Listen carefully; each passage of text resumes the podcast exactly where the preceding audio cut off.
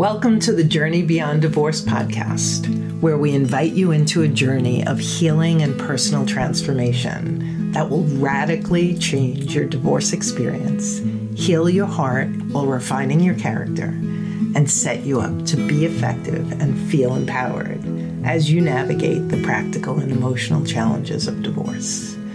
I'm your host, Karen McMahon, founder of Journey Beyond Divorce. My divorce brought me to my knees, and it also transformed me and set me on this path to help you. Our team of JBD coaches support men and women to engage in divorce with more calm, clarity, and confidence through our one on one coaching, group programs, online courses, and free resources.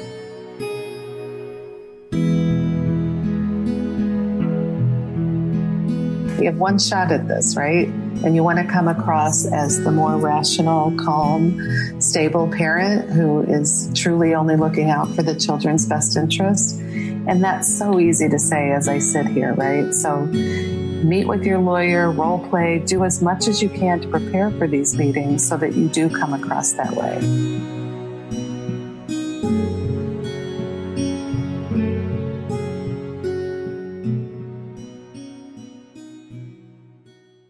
Thus far, in our high conflict divorce series, we've spoken with legal, psychological, and child experts that are available to support you through the divorce.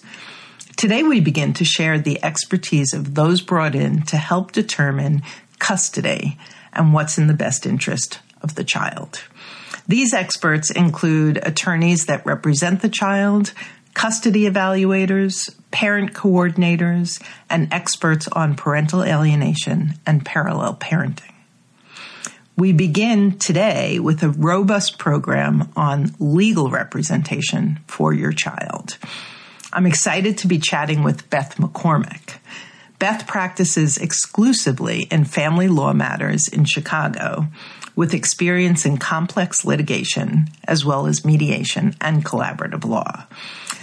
Beth also has extensive experience representing the children's best interest in contentious divorce proceedings. She believes strongly in the importance of attorneys working collaboratively to create the best outcome for their clients. She was named Most Influential Woman Lawyer by Crain's Chicago Media, along with nominations and awards over the years for Leading Lawyer, Best Lawyer, Super Lawyer, all of which speak to the heart and soul Beth brings to her practice. Beth, welcome. Thank you. Thanks for having me, Karen. You know, I know that there are a number of titles. I want to just jump right in. This uh, this issue of attorney for the children or legal representation for the children. That there's a number of different titles depending on where in the country one lives um, or the age of the child. And so, a good place to start would be what are uh, the various ways that a child in a divorce pre- proceeding uh, can be legally represented? Great question, and it's different in every jurisdiction. So, it would be the terms that you'll often hear are GAL, is uh, guardian ad litem, and that is a person appointed to look out for the best interest of the child. There's also sometimes an attorney for the child appointed, and that person is just what it sounds like an attorney representing the child's wishes, notwithstanding whether it's in their his or her best interest. And then sometimes, and in Illinois, we have kind of a blended role that's called child representative. And in that role, you're balancing the two the best interests of the child and the child's wishes want me to give some examples of how this plays out in real life? That was my next question, yes. okay. So, uh, often a GAL is appointed for younger children who might not have a voice at all, but need to have a voice. And remember, that's the looking out for the best interests of the child or children. We should say that um, often one person is appointed for all the children. Sometimes, in extreme cases, that's um, there are different attorneys. Um, so that's something else. In practice in Illinois, GALs are always attorneys. Um, in some jurisdictions, I understand this role is played by a mental health professional. But uh, in a teenage situation, when, as we know, teenagers tend to have a strong voice as to what they want. Often we are asked, when does a child have a say in what they want? Um, that's jurisdiction to juris- jurisdiction in Illinois. Um, it depends, right? And you hear all the time in legal in the legal world, it depends. Well, for good reason, because you can think of the 15 year old who knows what's in his best interest and um, it's well reasoned, it's well thought, it's not for their own uh, purposes, i.e., getting whatever they want from one parent. Mm-hmm. And there could be some 12 year olds who who get it. So it really depends. And thankfully, a court, a good court judge would be looking at the the whole family to determine which appointment is most appropriate. Uh, that blended role, I think, is a is a nice in between where you're balancing what the child is saying is in his or her best interest with what you think is in his or her best interest. So in very extreme circumstances, you could have one or a child or children who not only have GALs, but also attorneys. So that's extreme, but um, in super high conflict cases, when a child has a really strong voice, often in cases of alienation, etc., a judge may ask to have two um, separate appointments so that he or she can get as much data as possible before them to make the, the informed decision. So the decision isn't, I'm hearing that the decision isn't necessarily the parents to make. So our listeners who might be going into this and know that they're going to need legal representation for the children, it's really going to depend on the age of their children, uh, the, the rules in that jurisdiction. 100%. Uh, you would be guided by your attorney as to what you would be seeking. Usually the lawyers have to ask the court for make to make one of these appointments. Sometimes courts do it on their own motion, but uh, you would want to strategize with your lawyer based upon the facts in your case, which appointment makes the most sense based upon and again, it's state to state as to what each of these roles is. So I can't say but um, it needs to be led by the attorney. So that's a great question. If you're listening, is to just jot that down so that you can find out what what happens in your jurisdiction and what your attorney's thinking. Now, at what point, Beth? Um, at what point in the legal process does someone like you come into play? Typically, uh, once the court has determined that mediation or all attempts at any forms of ADR, alternative dispute resolution, failed. And the parties don't seem to have any ability to make decisions on their own. The court may ask for this appointment, which is often referred to as the eyes and the ears of the court. Judges rarely talk to children directly, at least in Illinois. So, um, but the judge also wants to know what the heck's going on out there in real life. Help me see what's going on. And so this person is doing a, an investigation so that the court can have a better handle on what's happening without a full trial on every issue. So, so mom has her perspective, dad has his perspective, or partners have their perspective, and then uh, you're the more neutral with the primary focus of just doing what's best for the children or what the children are asking for, depending on the role. Correct. It's always challenging when you're filling the role too, because you use the word neutral and similar to a court, we are neutral. But boy, are we going to advocate for our clients who are the children, um, notwithstanding what your role is. And that doesn't, it's not always going to feel neutral because at some point you're probably making calls against one or both of them. So there can be a lot of frustration by the parties in dealing with this role because as an advocate, you're calling it as you see it. Right. So a good one always keeps an open mind because as we know, uh, family dynamics shift, but you really have to be careful to call it a neutral position because it doesn't always feel that way to the parties. Right. And at the end of the day, if you're making a recommendation, it's probably not feeling very neutral at all what is the first meeting with you and uh, how does that process unfold? So I just got an order appointing me this morning, so it's very fresh. Uh, usually, one or both of the attorneys send me a copy of the court order where the judge appointed me and the underlying underlying pleading that sought the appointment, so that I have at least a basic understanding. I then schedule a meeting with each lawyer, and then I ask for a meeting with both lawyers. We would call that a professionals meeting, so that we can keep a high level, hopefully professional conversation Of course, they're going to be advocates. That's okay. But I um, will not really get into all the emotion, hopefully, about what each of the parties is thinking. And then I schedule a meeting with each parent separately.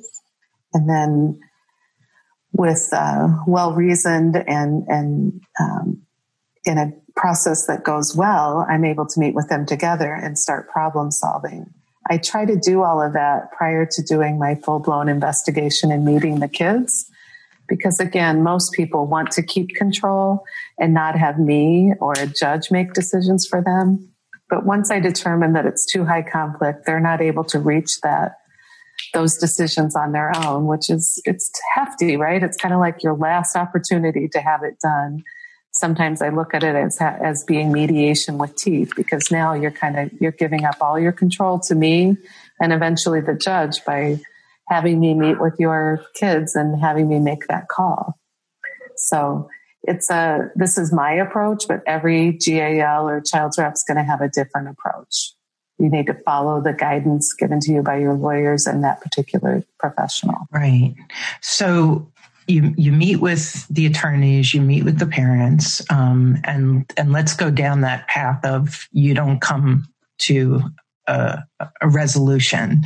Uh, what um, before we move on, any advice for our listeners when they first meet with a legal representative for their children? Yes, I have so much to say. It's super important. This is where you get your pins out and really try to grasp this because you, um, like when, whenever you appear before a judge, you, you have one shot at this, right? And you want to come across as the more rational, calm, stable parent who is truly only looking out for the children's best interest. And that's so easy to say as I sit here, right? So meet with your lawyer, role play, do as much as you can to prepare for these meetings so that you do come across that way. It seems um, counterintuitive, but we are looking to understand your role in fostering the relationship with the other parent too.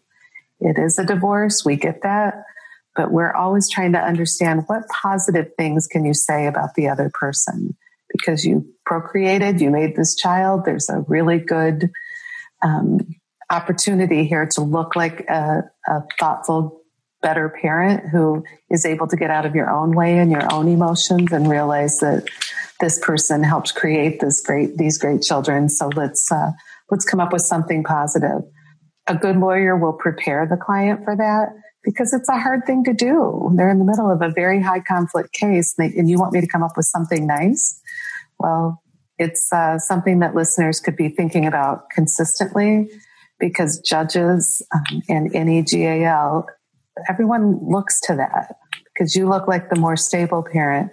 You know, even if um, the accusations are really bad in, in one particular area, well, at one point, this was a good person. So try to find those positive things to say. I think that's so important. And it really, that our message throughout all of our shows is we want to help you to be um, calm and level headed and clear as opposed to reactive, which most people have been throughout their, the dysfunction of their marriage. And so, uh, great, great tip. So they meet with you. You're getting a flavor of that parent, of their, um, of their balanced perspective, if there is yeah. one. And what is your main goal in meeting with each of the parents? trying to really just get a sense of um, who they are and uh, uh, just if they're uh, calm, their demeanor, you know, we're looking at everything from how they present physically, emotionally. Um, uh, as part of the preparation, I encourage clients who are meeting with GALs to put together uh, an outline. Some GALs will kind of let you take over, and some will make it more of a question and answer. So you kind of have to prepare for the GAL who just wants you to tell your side of the story. So an outline, kind of highlighting what's most important to you at the beginning, and then work your way down. Offer to leave that outline with the GAL and then all backup data in support of whatever it is that you're trying to help us see. So if you have 20 emails, include those. If you have 843, think twice. Meet with your lawyer, pare that down. Again, you're going to come across as on a mission that doesn't always seem logical if you um, overdo it and you have to find that sweet spot as hard as that is to hear at times believe me, it's uh, it's important to come across as you know there's very few cases where we need to review 843. We get the point after a couple. Spread them out if, if you're seeing a pattern. Show us how it happened in the first three months and the last two months or something. But the more um, prepared you are, the more you will come across as methodical and calm and uh, rational for your children. And and the other thing I hear you saying is it's, ask yourself how important is it? Like if you're complaining about a, a clothing swap or something in the larger scope of things, um, to to determine what are the the most important, the most dramatic issues that you want to raise, as opposed to every small grievance. Exactly, and that's why that outline's helpful you know, and if you're doing, if you have a good lawyer and you're thoughtful, you'll go through that outline seven, ten times and run it by a friend, by family, you know, which brings up another point, if I may digress, Karen, be super careful. I'm sure all your professionals tell your um, listeners this. Be super careful on who you listen to and in what context. I think family who loves you, friends who love you have good intentions but in our world, the proverbial Greek chorus can make or break a case. And it's super important to listen to your counsel rather than your family in the legal strategy. Family will always second guess it, will always think they know better. But your lawyer knows the methodology and how to get you there. So please try to um, weight each of the advice that you're giving accordingly and, and be a little more scrupulous as to what the people who love you most are telling you because they probably don't have the big picture. They only care about you. And a good lawyer doesn't love you. So they're going to look out for you more objectively, and their advice is going to be the more reasoned advice. Be super careful on that because the GAL can see through that. Yeah, that is so well said. And whether you have um, friends or family who've gone through it and had a GAL and they're going to tell you how it's going to be. It's not. It's all, each one is so unique. And the other piece of listening is if you're in a high conflict divorce and you're high conflict spouse is telling you how it's going to be and that's triggering fear and reactivity that too i always tell people listen to your attorney not, not your spouse not your girlfriend not your neighbor. Um, they're really you're investing good money and they're your expert. And so I, I can't you know back that up enough. Yeah. Thank you think all coaches should consistently remind their clients of that. Because again, as a coach, you're objective. You're you're trying to um, help them see it as a professional versus someone that you love.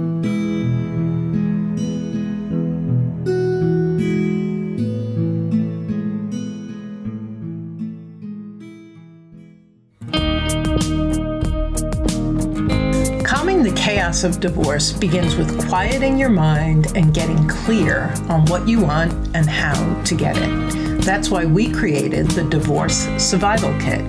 It's an easy to digest guide with five essential tips that help transform your suffering into valuable insights and your confusion into effective action. So go to divorcerecoverylifeline.com and grab your divorce survival kit today.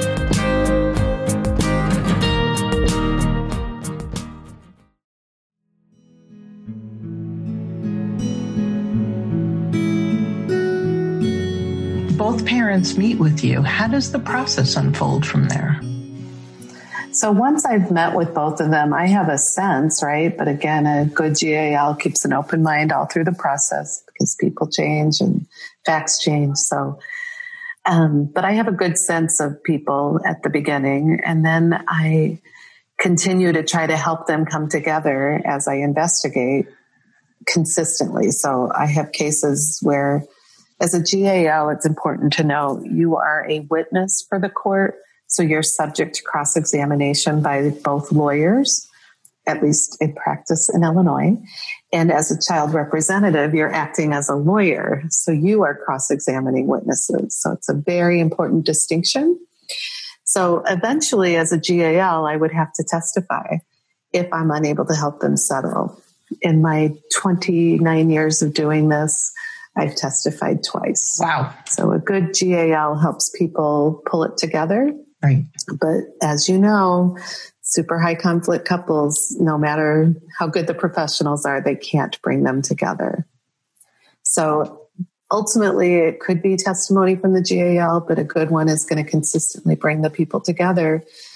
Not a great uh, figure of speech, but we sometimes say bang their heads together and, and get this done because, again, keeping them in control over their process and their outcome is the best way to help them roll up their sleeves and figure it out themselves rather than have a person in a black robe decide where their kids are going to sleep every night. What happens in there? Can you just give a glimpse to our listeners of the kinds of shifts that you've seen parents take once you're involved that lead them to, you know, an agreed upon settlement? Yeah, I'm showing them objectively where perhaps their potential pitfalls are um, I'm doing that separately. I'm not empowering the other side and doing it together initially. I'm starting by um, talking to them separately. But when I do get them together, I again try to objectively tell them both where I see concerns for their arguments and that they need to really keep the big picture or the, the long game top of mind rather than winning every battle. So I, uh, I have a whole process where, and again, this is just my process, um, where I, I think it's super important and any human wants to be heard. So if I have cases where the person really wants more time with me, I've spent, you know, six, seven hours with one side and the other side only needs an hour to two.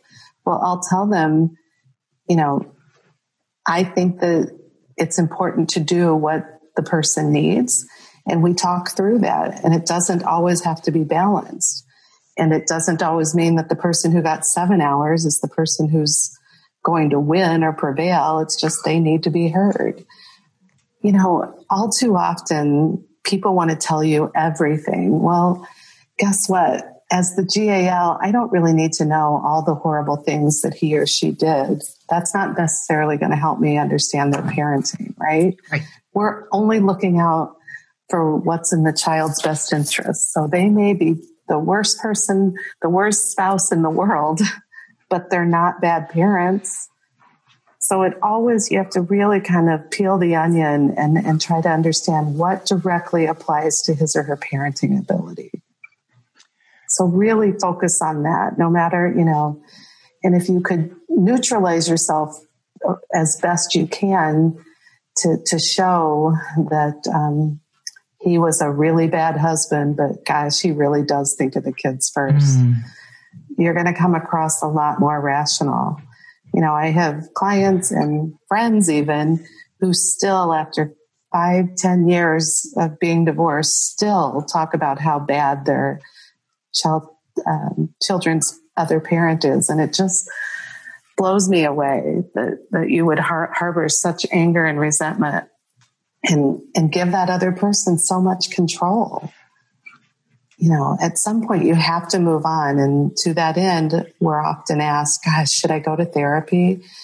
Well guess what? Thankfully as we sit here in 2020 therapy is crucial and it's not only um, not looked upon favorably. You really have to do it and if medication is needed take your medication. Again all of that is what a good parent would do. You take care of yourself physically, why would you not take care of yourself emotionally? Absolutely. It's a stressful time. Yeah.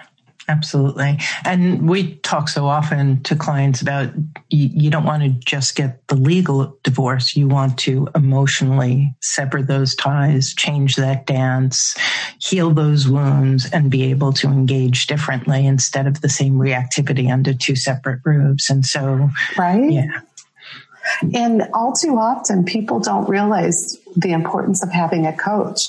Someone like you is helping them understand how to move forward Whereas a therapist is trying to look back and figure out how you got here. I tell virtually all my clients that a divorce coach is crucial.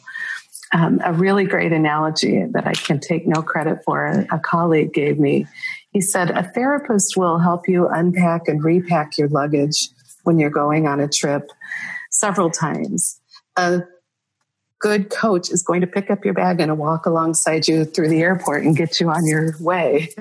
So I really liked that analogy, and um, it helps clients better understand each role. I actually have never heard that, and I love that, and that's uh, very well put. Right. So when when you're making these decisions if i understand there's actually two different well there may be more but if i were to break it down you have the the parent schedule and then you have the decision making. Is that a fair breakdown of the categories? That is in Illinois, that's the two things that we're solving for, yes. Okay. And so you talk to the parents, you get a, a sense of them, you give them the time that they need. And then when do the children come in? What advice would you give our listeners on how to introduce somebody like you? So I typically meet with the children after, you know, all efforts have been exhausted. And I try to do that in their home setting, depending on their age. Sometimes it's a cool thing to go to a lawyer's office, but rarely. You know, I've had kids who like my big fancy downtown office and want to look out the window because they don't have the opportunity. Um, that might be fun, you know most often I like to meet them in a park or someplace that's most comfortable to them. A teenager, maybe in their bedroom, as awkward as that can be, you know, uh, in the basement, in the playroom. Um, again, wherever they're going to feel most safe. And um, what makes them feel most safe is knowing it's private, right? So if I go to their house, I have everyone leave the house because I don't want to go in their bedroom and close the door. That's not comfortable for anyone. So, you know, again, a, a good GAL is going to be thoughtful as to where the child's most likely to talk the most. And then I usually tell parents, again, depending upon the age of the children, to tell the kids this is somebody who's helping mom and dad figure out what makes sense for you and us. Um, I don't, I often um, encourage them to not use the lawyer word because, again, sometimes that can even empower kids, which is dangerous, as you know. Mm-hmm. Teenage kids try to have me advocate for you know later curfews or whatever. So um, yeah while you're on I the clock could you throw to, i'm sorry. Exactly. Yeah. So i uh, i think it's important to just make it as um, benign as possible as to the role and then um, again, a good GAL is going to be able to reach the child where they are and try to understand developmentally what they're able to do and talk through. And, uh, you know, gosh, I've had appointments as a GAL for six, seven years. I've literally watched children grow up, as awful as that sounds. Wow. These super high conflict families, that's, that's needed. So really depends, but I think asking the children to tell the truth I'll give you an anecdotal um, story about a child who, this is kind of, this is actually more common than you might think. And again, listeners, please take note of what I'm about to say. I had a little seven year old client who I was meeting on Zoom because mom felt it was super urgent. And um, as I'm meeting with them, we're we're having fun. He's showing me around his room, showing me his toys, and and then I said, "So why do you think I'm here?" And he sat for probably between ten and fifteen minutes and told me all the things I needed to know. What you know, if everybody just pauses and thinks, what child of that age would possibly have an agenda for anything, right? Mm. It was clear that this child was coached by mom. He needed to tell me what I needed to hear. And, you know, after I listened to him and asked, you know, five questions. And please know a good GAL is never going to ask a child where he or she wants to live. We're never going to ask them if mom's good or dad's bad or anything like that. But just asking questions to try to understand the quote story that we're we're supposed to hear. It was abundantly clear that he was he was mom's mouthpiece, and it broke my heart. But it was counter to what mom wanted it to be, and uh, I was able to see through it. So I was able to talk to mom offline, not shame her, not embarrass or humiliate her, but help her see just how dangerous that is and to kind of change that behavior immediately in order to not have this go another way and and work against her completely. Yeah, so so the moral of that story is you don't want to coach, you don't want to interfere, you want to trust that the GAL knows what they're doing. And the other thing you said earlier about privacy, I was wondering if you could speak to that because uh, I, I know that tendency to to grill your child about what they're going to say or what happened afterwards. So can you just speak to that as well?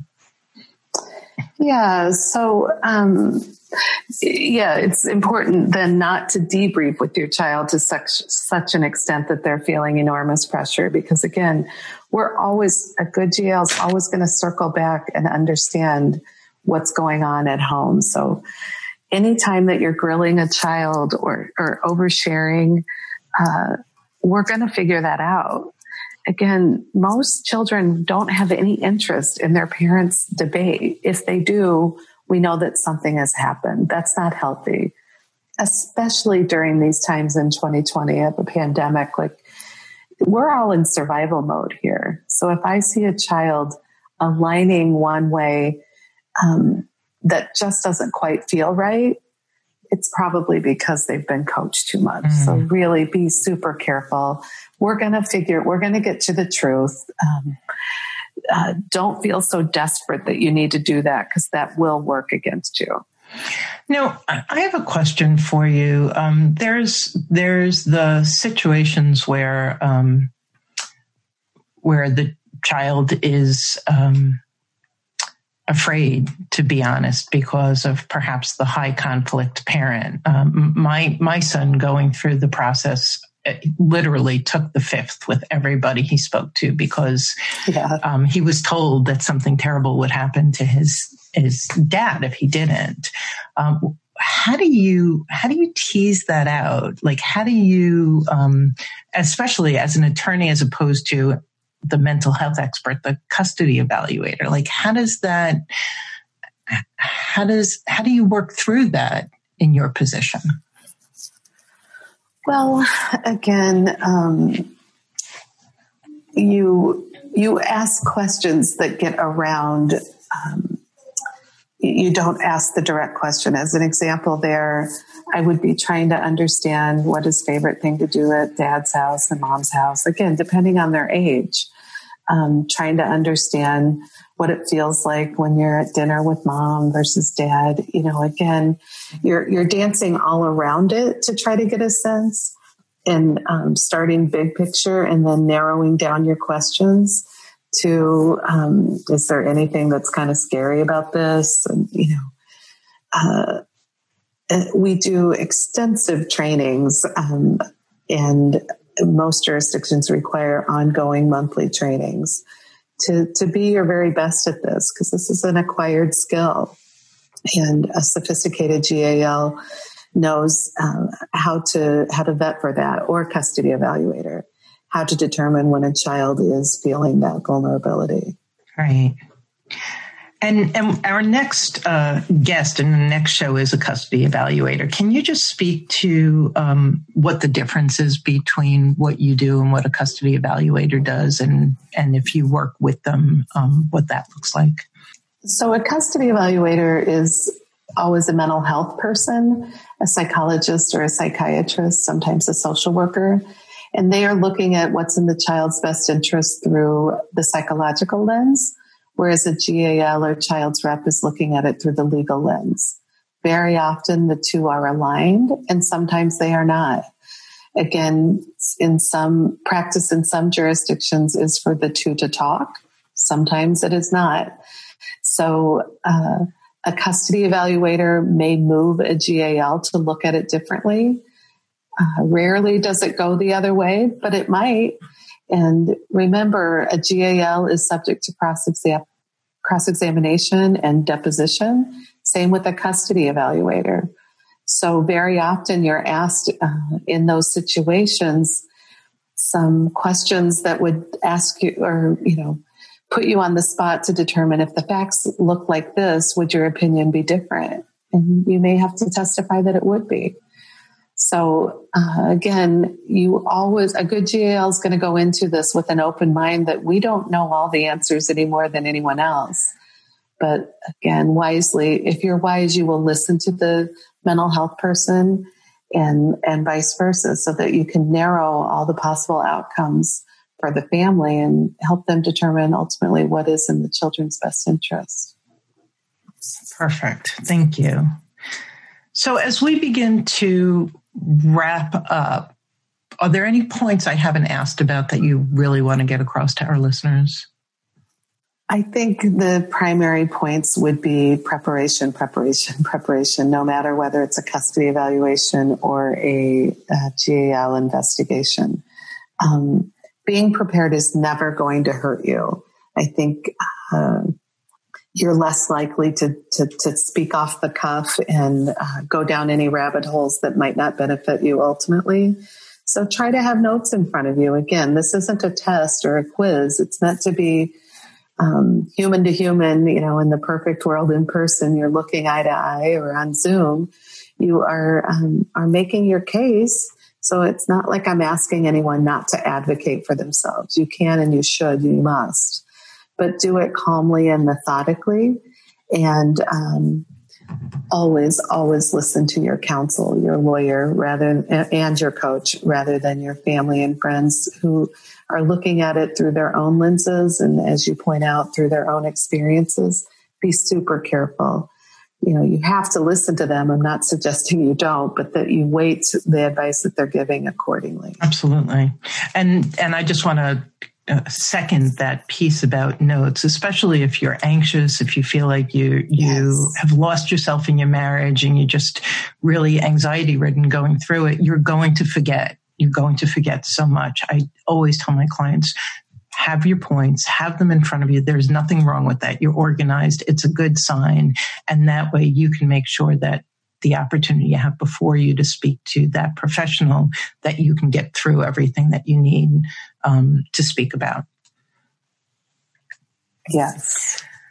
So this has been so helpful. Uh, I, I, really, I think that there's so much valuable information, Beth, that you've shared that's going to allow our listeners to prepare for this situation if they, um, if if they're going to be dealing with a, an attorney for the children or a legal representative for the children. How can our listeners reach you if they want to um, if they want to reach out? So I am an attorney in Chicago. We have offices in our suburbs as well. And our my law firm is Beermann, B E R M A N N, two E's and two N's, Beermann Law. And it's beermannlaw.com.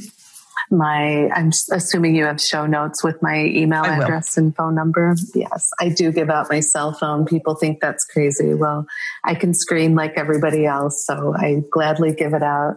I always have, and it's certainly been a benefit in these COVID times. Um, accessibility to a lawyer is key. People are very vulnerable right now, and I try to be mindful of that.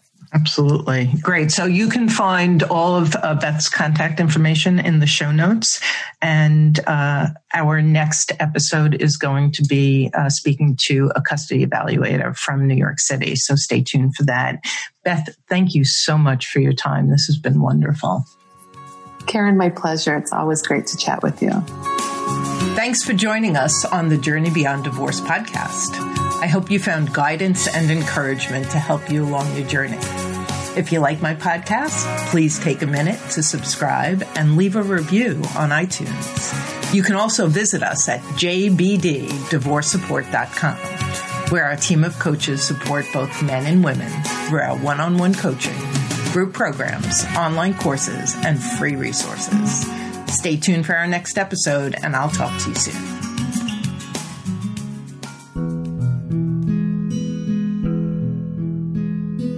Thanks for joining us on the Journey Beyond Divorce podcast. I hope you found guidance and encouragement to help you along your journey. If you like my podcast, please take a minute to subscribe and leave a review on iTunes. You can also visit us at jbddivorcesupport.com, where our team of coaches support both men and women through our one on one coaching group programs, online courses, and free resources. Stay tuned for our next episode, and I'll talk to you soon.